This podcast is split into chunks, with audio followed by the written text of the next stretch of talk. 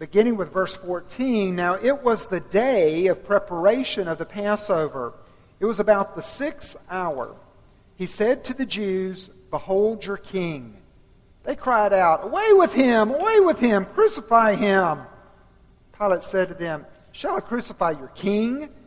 The chief priests answered, We have no king but Caesar. So he delivered him, that is Jesus, over to them, that's the Roman guard, to be crucified. So they took Jesus, and he went out bearing his own cross to the place called the place of a skull, which in Aramaic is called Golgotha. There they crucified him, and with him two others, one on either side, and Jesus between them. Pilate also wrote an inscription and put it on the cross. It read, Jesus of Nazareth, the King of the Jews. Many of the Jews read this inscription, for the place where Jesus was crucified was near the city, and it was written in Aramaic, in Latin, and in Greek. So the chief priest of the Jews said to Pilate, Do not write the King of the Jews, but rather, This man said, I am the King of the Jews. Pilate answered, What I've written, I've written. When the soldiers had crucified Jesus, they took his garments and divided them up into four parts, one part for each soldier. Also, his tunic, but the tunic was seamless, woven in one piece from top to bottom. So they said to one another, Let's not tear it, but cast lots for it, see whose it shall be. This was to fulfill the scripture which says in Psalm 22 They divided my garments among them, and for my clothing they cast lots. So the soldiers did these things. But standing by the cross of Jesus were his mother and his mother's sister, Mary, the wife of Clopas, and Mary Magdalene. When Jesus saw his mother and the disciple whom he loved standing nearby, he said to his mother, Woman, behold your son. Then he said to the disciple, Behold your mother. And from that hour, the disciple took her to his own home. After this, Jesus, knowing that all was now finished, said, to fulfill the scripture, I thirst. A jar full of sour wine stood there, so they put a sponge full of the sour wine on a hyssop branch, held it to his mouth. When Jesus had received the sour wine, he said, It is finished. And he bowed his head and gave up his spirit. This is God's word. Please be seated.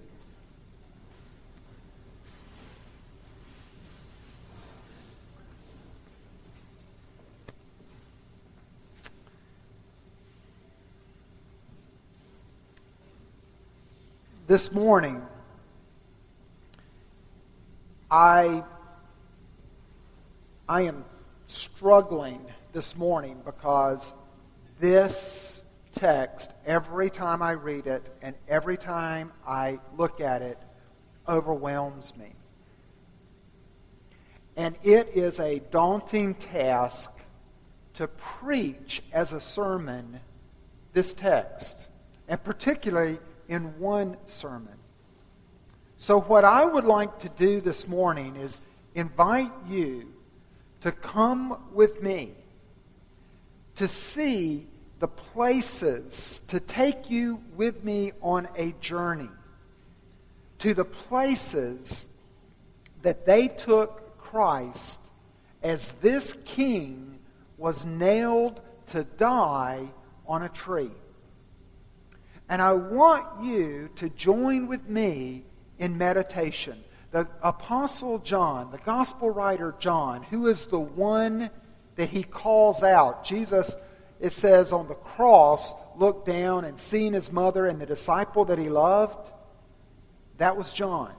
John is the only eyewitness to write his account of what he saw. And he includes certain things.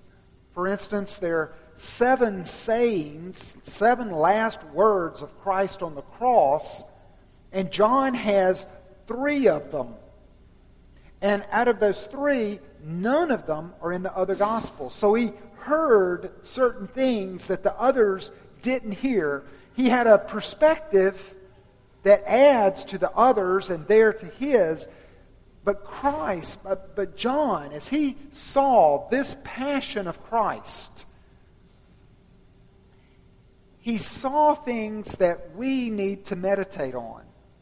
And as he presents his gospel account, what you're going to see is this is that he did not see a weak, dying man striving to his last breath, breath to hang on to this life and to die a hero's death on the cross like a martyr on our behalf.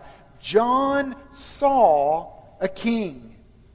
John saw not a passive man, but he saw a vibrant, active, in control, obedient, prompted by love, Son of the Father, active till his dying breath. And his dying breath was not an exhausted, I give up, but a victorious cry, it is accomplished. Or in a word, done. It's done. Not I'm done, it is done. And the it is a king coming after his people to free them, that they might be citizens not of this world, but of his kingdom, the Father's kingdom. That they might no longer be aliens and separated, but that he, this conquering king, is ruling and reigning from that tree. He's not nailed there in weakness, but it's his loving obedience and to the fulfillment of Scripture that he's carrying out his kingly design and his plan. It's hard to preach, but it's not hard to look and with the gospel writer of John to meditate on these places. Now I want to offer you a challenge. You will be you'll be overwhelmed also to the point of having a lot of notes perhaps but very little to take home in your heart if you don't focus on one place. And don't worry, it's not like I'm trying to do, you see five points instead of two. It's not like I've got five little homilies, five mini sermons. I'm going to try to, to get us through these places in a very timely manner in respect for your time this morning. But pick one place. And even if you if you don't follow me to the other places, either either follow me in return or just stay there for the remainder of the message. But I want you to pick a place this morning that you're going to take away and you're going to revisit that place. You're going to look again at the, the, the, place of the skull or the, the place of the sign.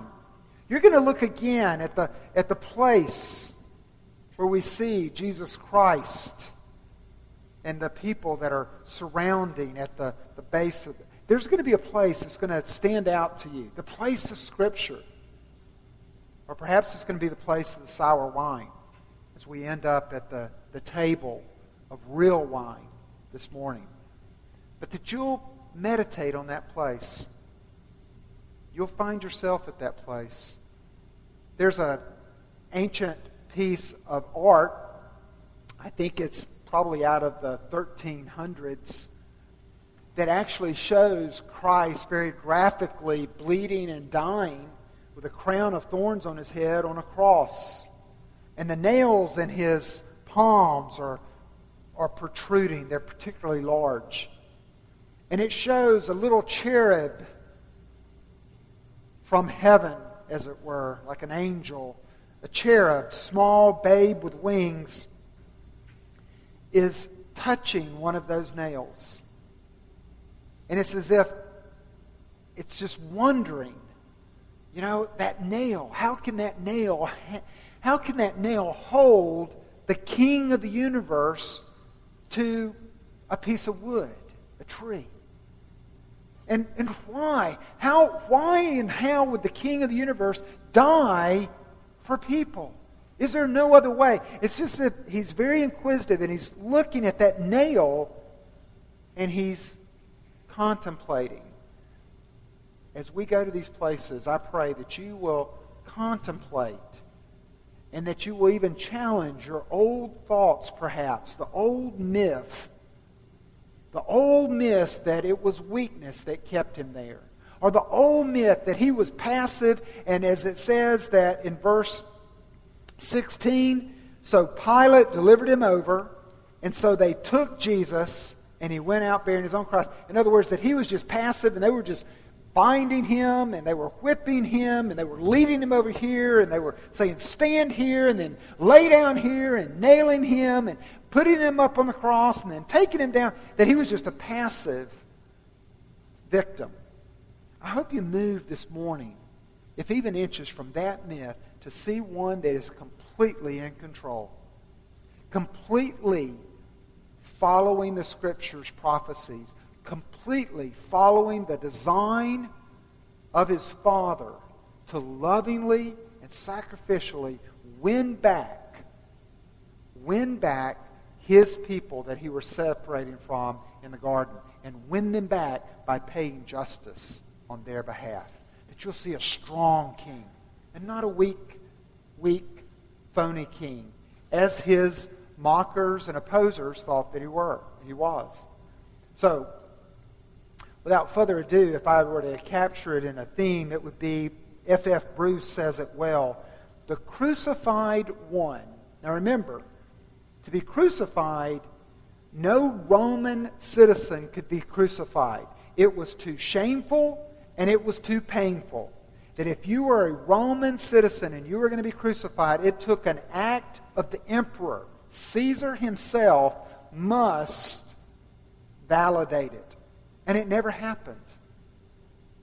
The crucified one is the true king, the kingliest king of all, because it is he who is straight, stretched, naked on the cross.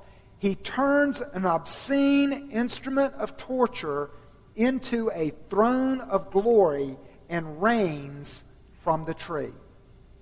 He turns an obscene instrument of torture into a throne. And he reigns, he rules and he reigns from that tree. So the crucifixion, the, the passion leading up, leading up to the time that he's crucified, and then his being lifted up so that all men can see him, that is his ascent into the throne. Well, that's where we're going. Let's look and see how we can get there. First of all, you see that in uh, verse 17, it says that he, that is Jesus, went out bearing his own cross to the place called the place of a skull. Now, John does some things, as I said earlier, that only he will do, and the others do not. He leaves out some things that they include, and he adds some things that they don't include. And here is one of the things that he leaves out. He leaves out Simon of Cyrene. Now, all three Gospels, Matthew, Mark, and Luke, include Simon of Cyrene. They say that Pilate has, he has scourged, that means he has whipped, bloody, the back of Jesus. His Roman guards have put a cruel, thorny crown on Jesus' brow. He has now been still bound. He is being led away, and as he's being led away, they lead him to his first station, which is where there will be a crossbeam. He won't carry the full cross because the upright, the vertical post, is going to be at the site of the skull, Golgotha. And so as he's going to the place of the skull, they put a crossbeam on his shoulders because you couldn't carry the whole thing. But then the other gospels say that as he is going, that Simon of Cyrene, one of the people brought in for the Passover, a spectator as it were, that he is enlisted to carry the cross for Jesus. So which is it? Well, we believe that it is both we believe that Jesus Christ bore the crossbeam till about the fifth station, which means that he only had a very short distance remaining. And then in the incline, as he's going to this raised cliffs, the, the place of Golgotha. Golgotha is Aramaic for skull. We also know it as Calvary.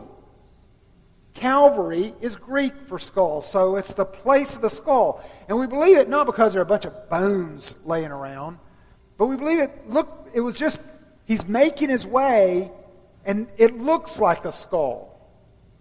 Kind of like if you go to Grandfather Mountain in North Carolina, that if you get in the right direction and look, you can see it looks, you can see the nose, you can see the beard, you can see the face. So here is Christ, and he's moving there, and Simon in the very last leg is enlisted. But John doesn't include him. Why? Why does he leave it out? Two reasons. Because John, from the very first chapter, and you'll notice in the first chapter of the Gospel of John, hearkening way back, his story of the beginning of the life of Jesus Christ, his narrative doesn't doesn't start in a stable. His narrative starts in the heavens. His narrative starts with creation, that the one who is at the Father's side, known as the Word, spoke the world into creation along with God the Father and the Holy Spirit. He is the divine one. And yet he takes on flesh, he says in chapter 1 of John, and he walks among us. And we beheld his grace and his truth. And he won us to himself. The theme of the Gospel of John is that here is a man who always conducted himself as the king that he was. And he is a man with a plan. He is a man who knows his plan, and he is very purposeful. And so, even now, John is saying, I'm not going to throw a bunch of, I'm not going to put somebody else there carrying his cross. I want you to see him carrying the cross. I want you to see him bearing that burden. I want you to see him looking ahead to a place that is appearing very dreadful.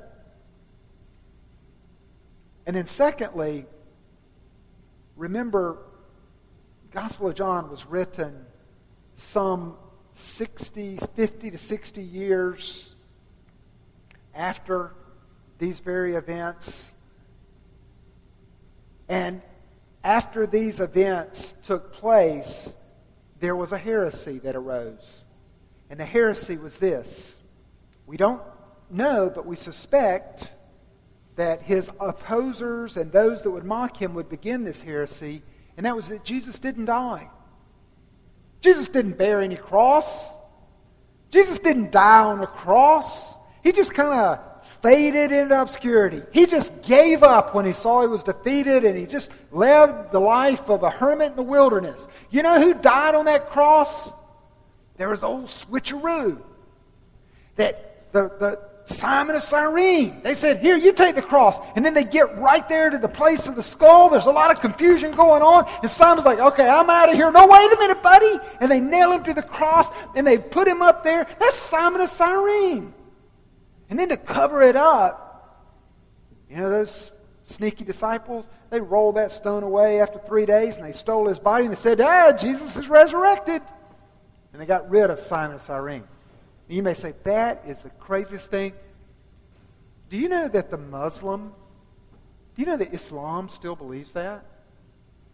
There is no crucified Christ in Islam. There is no resurrected Christ in Islam. There is no cross bearing Christ in Islam. There is no place of the skull that Christ goes to in Islam. It's Simon of Cyrene. And you may say, wow, man, what a heresy. Do you, do you put anything else or anyone else at the place of the skull other than Jesus Christ? You may say, nonsense. But do you put Christ there clearly? That he is one that knows a cross. He knows cross bearing. He knows the skull places in your life and my life. And because of that, fully human. Don't put a divine Christ that felt no splinter, that did not feel that cross on a torn back. Don't, don't say, you know what, he's the Son of God, so he's painless. That's another heresy. He felt, he died as a man. Fully God, but fully human. He felt the pain.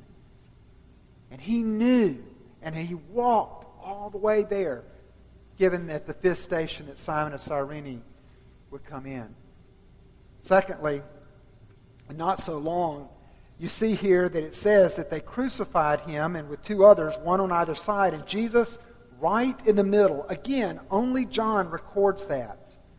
So here he is, right in the middle of two criminals, thereby t- attesting that he was dying a criminal's death. He's among them. You know, birds of a feather flock together, and look, right in the middle is a criminal. But over his head was a titulus or title that Pilate had instructed to be written. Now, this last week, I uh, found myself in support of a friend in federal court. So, downtown Charleston, you know, Meeting Street, I appear in federal court in support of my friend who is appearing before a federal judge. At the very first of the start of the court, the judge says to each of the attorneys, you know, the, the federal prosecutor and to the defense attorney, he says, Well, you gentlemen won't mind if at the very start I read what the charges are against this man, what the indictment is, and then I read the guidelines to say what must happen. And I, then we can talk about whether he's guilty of the indictment and then what wiggle room we have in these indictments. This is what is happening here is that Pilate is saying, here's the indictment. He's the king of the Jews. And then the guidelines are, therefore, he must be crucified. He has been tried, and he also was put forward for a mass mob vote, and you were voted down. I put him forward and said, Do you want, do you want him back? Do you want him as a king? And they said, We don't want him as a king. We don't want him as a king. We don't want him as a king. And now, in three languages, a title over his head is put. He's come to this place now where they would, they would, they're ready to parade him. They're, they're crucifying. They would have probably done this early on, and someone would have walked in front of Jesus, further shame, with this sign. And as one commentator said, this, though, shows once again the mysterious, the mysterious providence of God. Because this is the first missionary endeavor outside the borders of Israel. Christ, you know what? Christ couldn't wish for better advertising. You talk about marketing. This is the King of the Jesus from Nazareth, the King of the Jews. No wonder the opposition was upset. And it's in the, the national languages that everybody could understand it. They could, if they're Roman, they could understand Latin. If they're very poor, then they would certainly understand the, the Aramaic and the, then the Greek, and they, they would understand these languages. And it would create the buzz and the conversations, the very sign that is above this man. So here you have on this place a sign that begs the question Is this, do I read Jesus, King of the Jews. Jesus of Nazareth, a no, you know, a forgotten little backwater town. As one said, nothing good ever came out of Nazareth. Nobody famous or important or intellectual ever came out of Nazareth. So the Son of God could certainly, and a good rabbi could certainly never come out of Nazareth. When I read that, do I, do I say, do I snarl or scoff and say, Jesus, Nazareth, King of the Jews. In other words, is it like graffiti? Or do I read that and say, gospel? Gospel. That's my king. I label him king. I see him bearing that sign. I put that sign on his head. And I would broadcast in my life in various languages, be it verbally, be it my action, be it my prayers. But I would use those three languages to tell others and broadcast that He's my King. Thirdly, Scripture. Oh my goodness. This is, a, this is not a sermon. This place is a sermon series. Can I get you to mark for further reading Psalm 22? James Boice, a number of years ago, wrote an article for Eternity Magazine, which is, I don't think it's, any, it's even published anymore. But he wrote an article for Eternity Magazine, and he made a great case, which I won't make this morning, but he made a great case to say that he was absolutely convinced that Psalm 22 was on Jesus' mind. That Psalm 22 was on Jesus' mind. And that Psalm 22 was being fulfilled before Jesus' eyes and before every observer, even ourselves. And if you look at Psalm 22, which is quoted here in John 19, but Psalm 22, verse 17 and 18 I can count all my bones, they stare and gloat over me. They divide my garments among them, and for my clothing they cast lots. Now, earlier in Psalm 22, if you're reading it and you're going to meditate on it, you can see in verse 1 where it says, My God, my God, why have you forsaken me? Again, further evidence that this was very much on his mind. But here's what's happening that Jesus Christ, at this point, is nailed to the cross after having been stripped. Now, we don't preach this a lot because of delicate audiences, but hey, you're two rivers. They stare and they gloat. There's two things about nakedness, neither one which we like. Number one, you're exposed and you're vulnerable. If you're naked, you feel defenseless. Number two, shame. Shame, gloating, and staring. At this point, it says in the scriptures, that there are, there's, a, there's a, a small group, a squad of Roman soldiers. And each one, it says, got a piece of his garment. We believe that there were four guards, four of them. And one would have taken the sandals, one would have taken the turban, one would have taken his belt, and one would have taken his cloak. That left only his tunic. Remove the tunic, and you have a man exposed. But remember, if you're going to dwell at this place, that's my king that is exposed. He has taken my shame. He has made himself helpless in my place. And for that fifth piece of garment is the four, there's four, divided it up, and now they're going to say, well, who's going to get the we can't, we're not going to cut this tunic into four pieces. Let's see who's going to get this. So they roll the bones. They roll the dice to see by lot who would get it. And this fulfills Scripture written some 1,600 years earlier. This Scripture that was written at the very moment that they're rolling the dice is being fulfilled. And this scripture was on his mind. I've got to leave this. But can I tell you two things? Number one, Jesus Christ followed the scripture because he was obedient.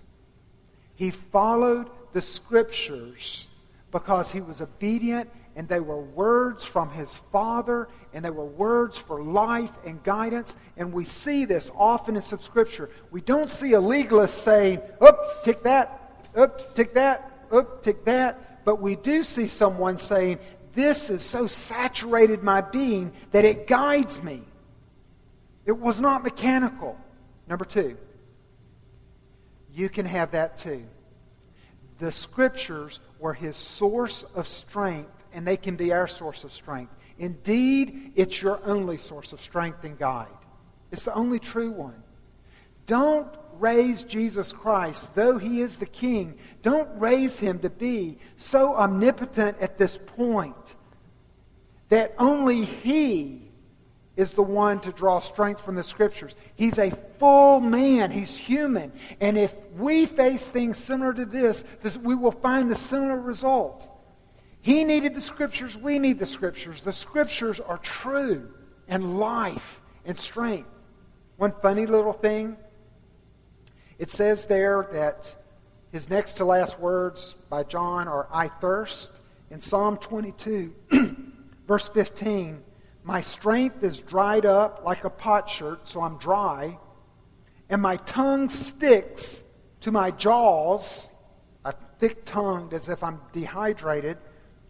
You lay me in the death of dust. At this point, there are folks that say that the reason he said, I thirst, again, was that there's, there's sour wine there, and there's one of the scriptures that say that they, they gave him vinegar wine to drink, and he drank.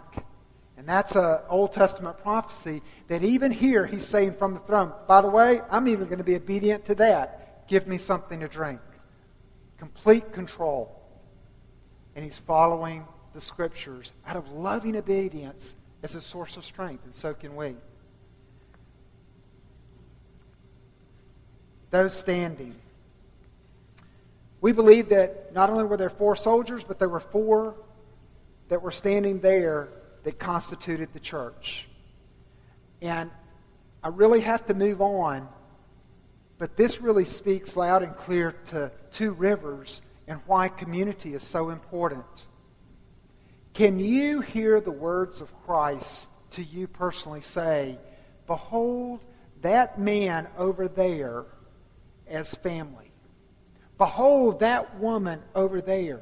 That's your family. At the cross, everything, the family dynamic is rearranged. At the cross, Jesus Christ, looking at his mother, who was certainly going to be widowed without Social Security, without a pension, without investments, she's facing destitution. And he turns to John and he says, That's going to become, now at the cross, new community is established.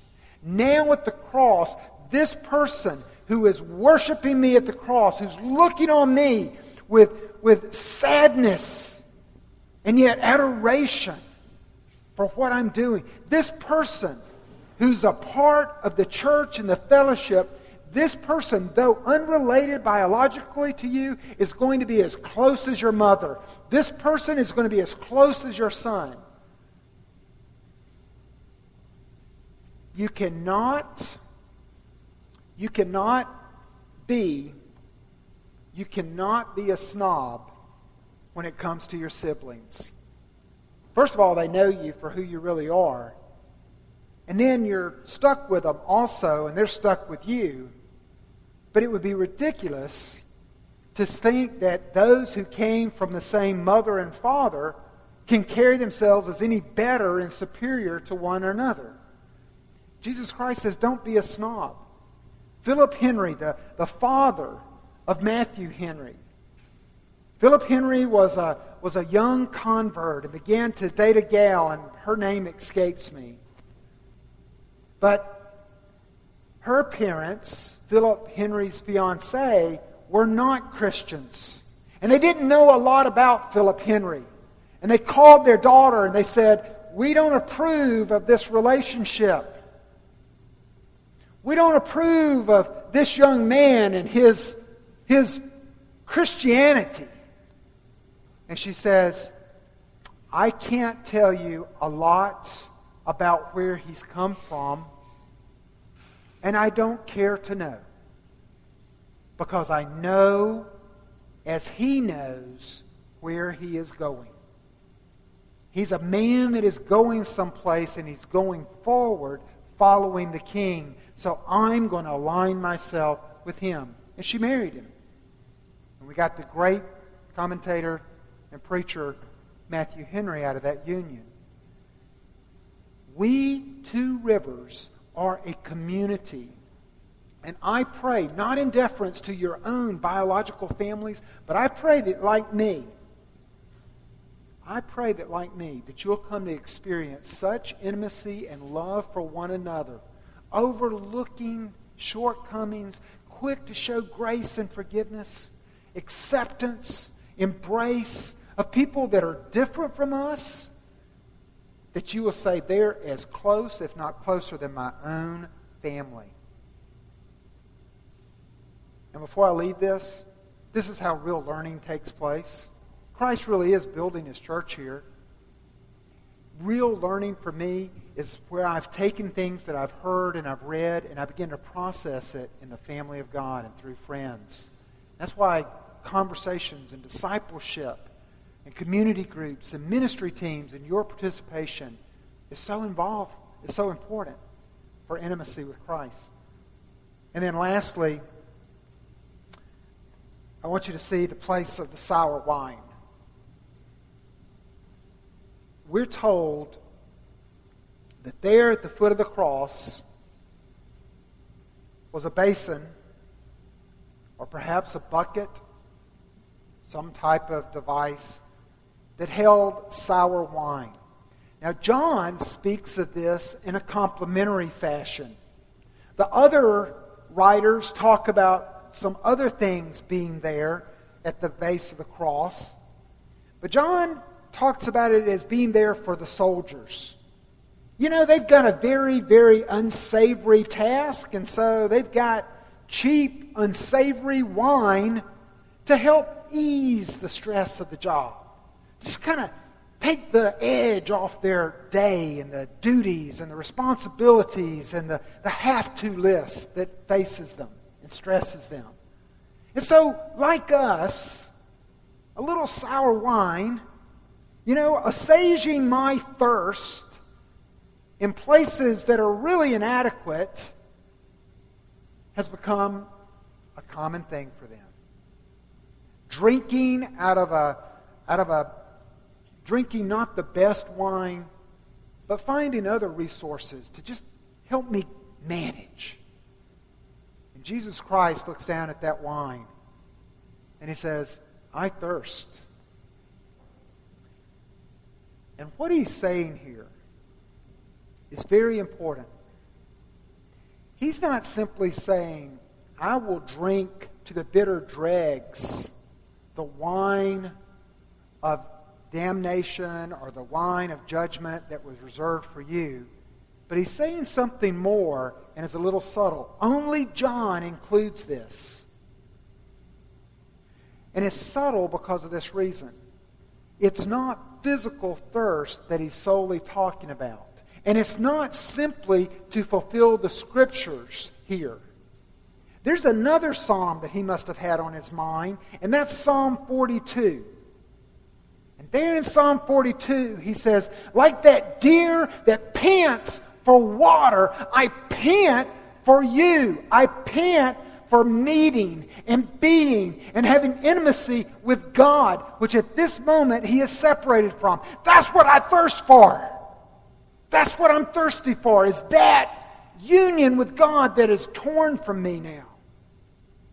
And having said that, they lifted it up on a hyssop. The very hyssop was used for, you know, ceremonial cleaning. Hyssop was what they would use to paint at the Passover, the doorposts, the lintels with the blood. So they, he'd only be about head high. Okay? Christ's lips, I mean, the cross would only be about head high. So they didn't have very far to go. They just give him a little sip. But he would take he would taste that sour wine. He would, he would taste completely being separated from God on the cross. And you may say, now, wait a minute, Phil, that's a little far fetched. Let me tell you why it's subtle. Here is one that has been tied, he has been beaten, he has been spit upon, he has had crown of thorns placed upon his brow, he has had nails driven through his hands. That raw back would have been against that wood, and he's dying. Not once did he say, Oh, my aching head. Not once did he say, Oh, my sore hands. Not once did he say, My feet. Oh, my back. Not once. So why thirst? It must be something more than simply raw physical thirst. It's a thirst that cannot be satisfied until he meets with God again, until he has that intimacy. And at this table, he offers us wine at this table to communicate that we meet with God here. We meet with God in our life through him who was separated from God. He took the sour wine and he gives us his lifeblood as the real wine. And I pray as you prepare your heart now to come to this table that you thirst for that. There's not, you're not going to take enough in this cup to satisfy your physical thirst. But the taste of this real wine will be enough, I pray, to satisfy your soul's thirst for your union with God that is promised by this king's reign on the tree.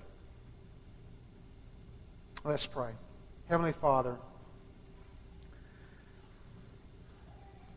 leaving my sour wine addictions aside, I would taste from this table the bread of your torn body on my behalf, and I would taste this wine or juice your shed blood as the real wine that satisfies my soul, as it communicates my union, my meeting, my being with you, God my Father, inseparably, and that forever, through the forgiveness and the pardon of my sins by the work of Christ. And this I pray in Christ's name.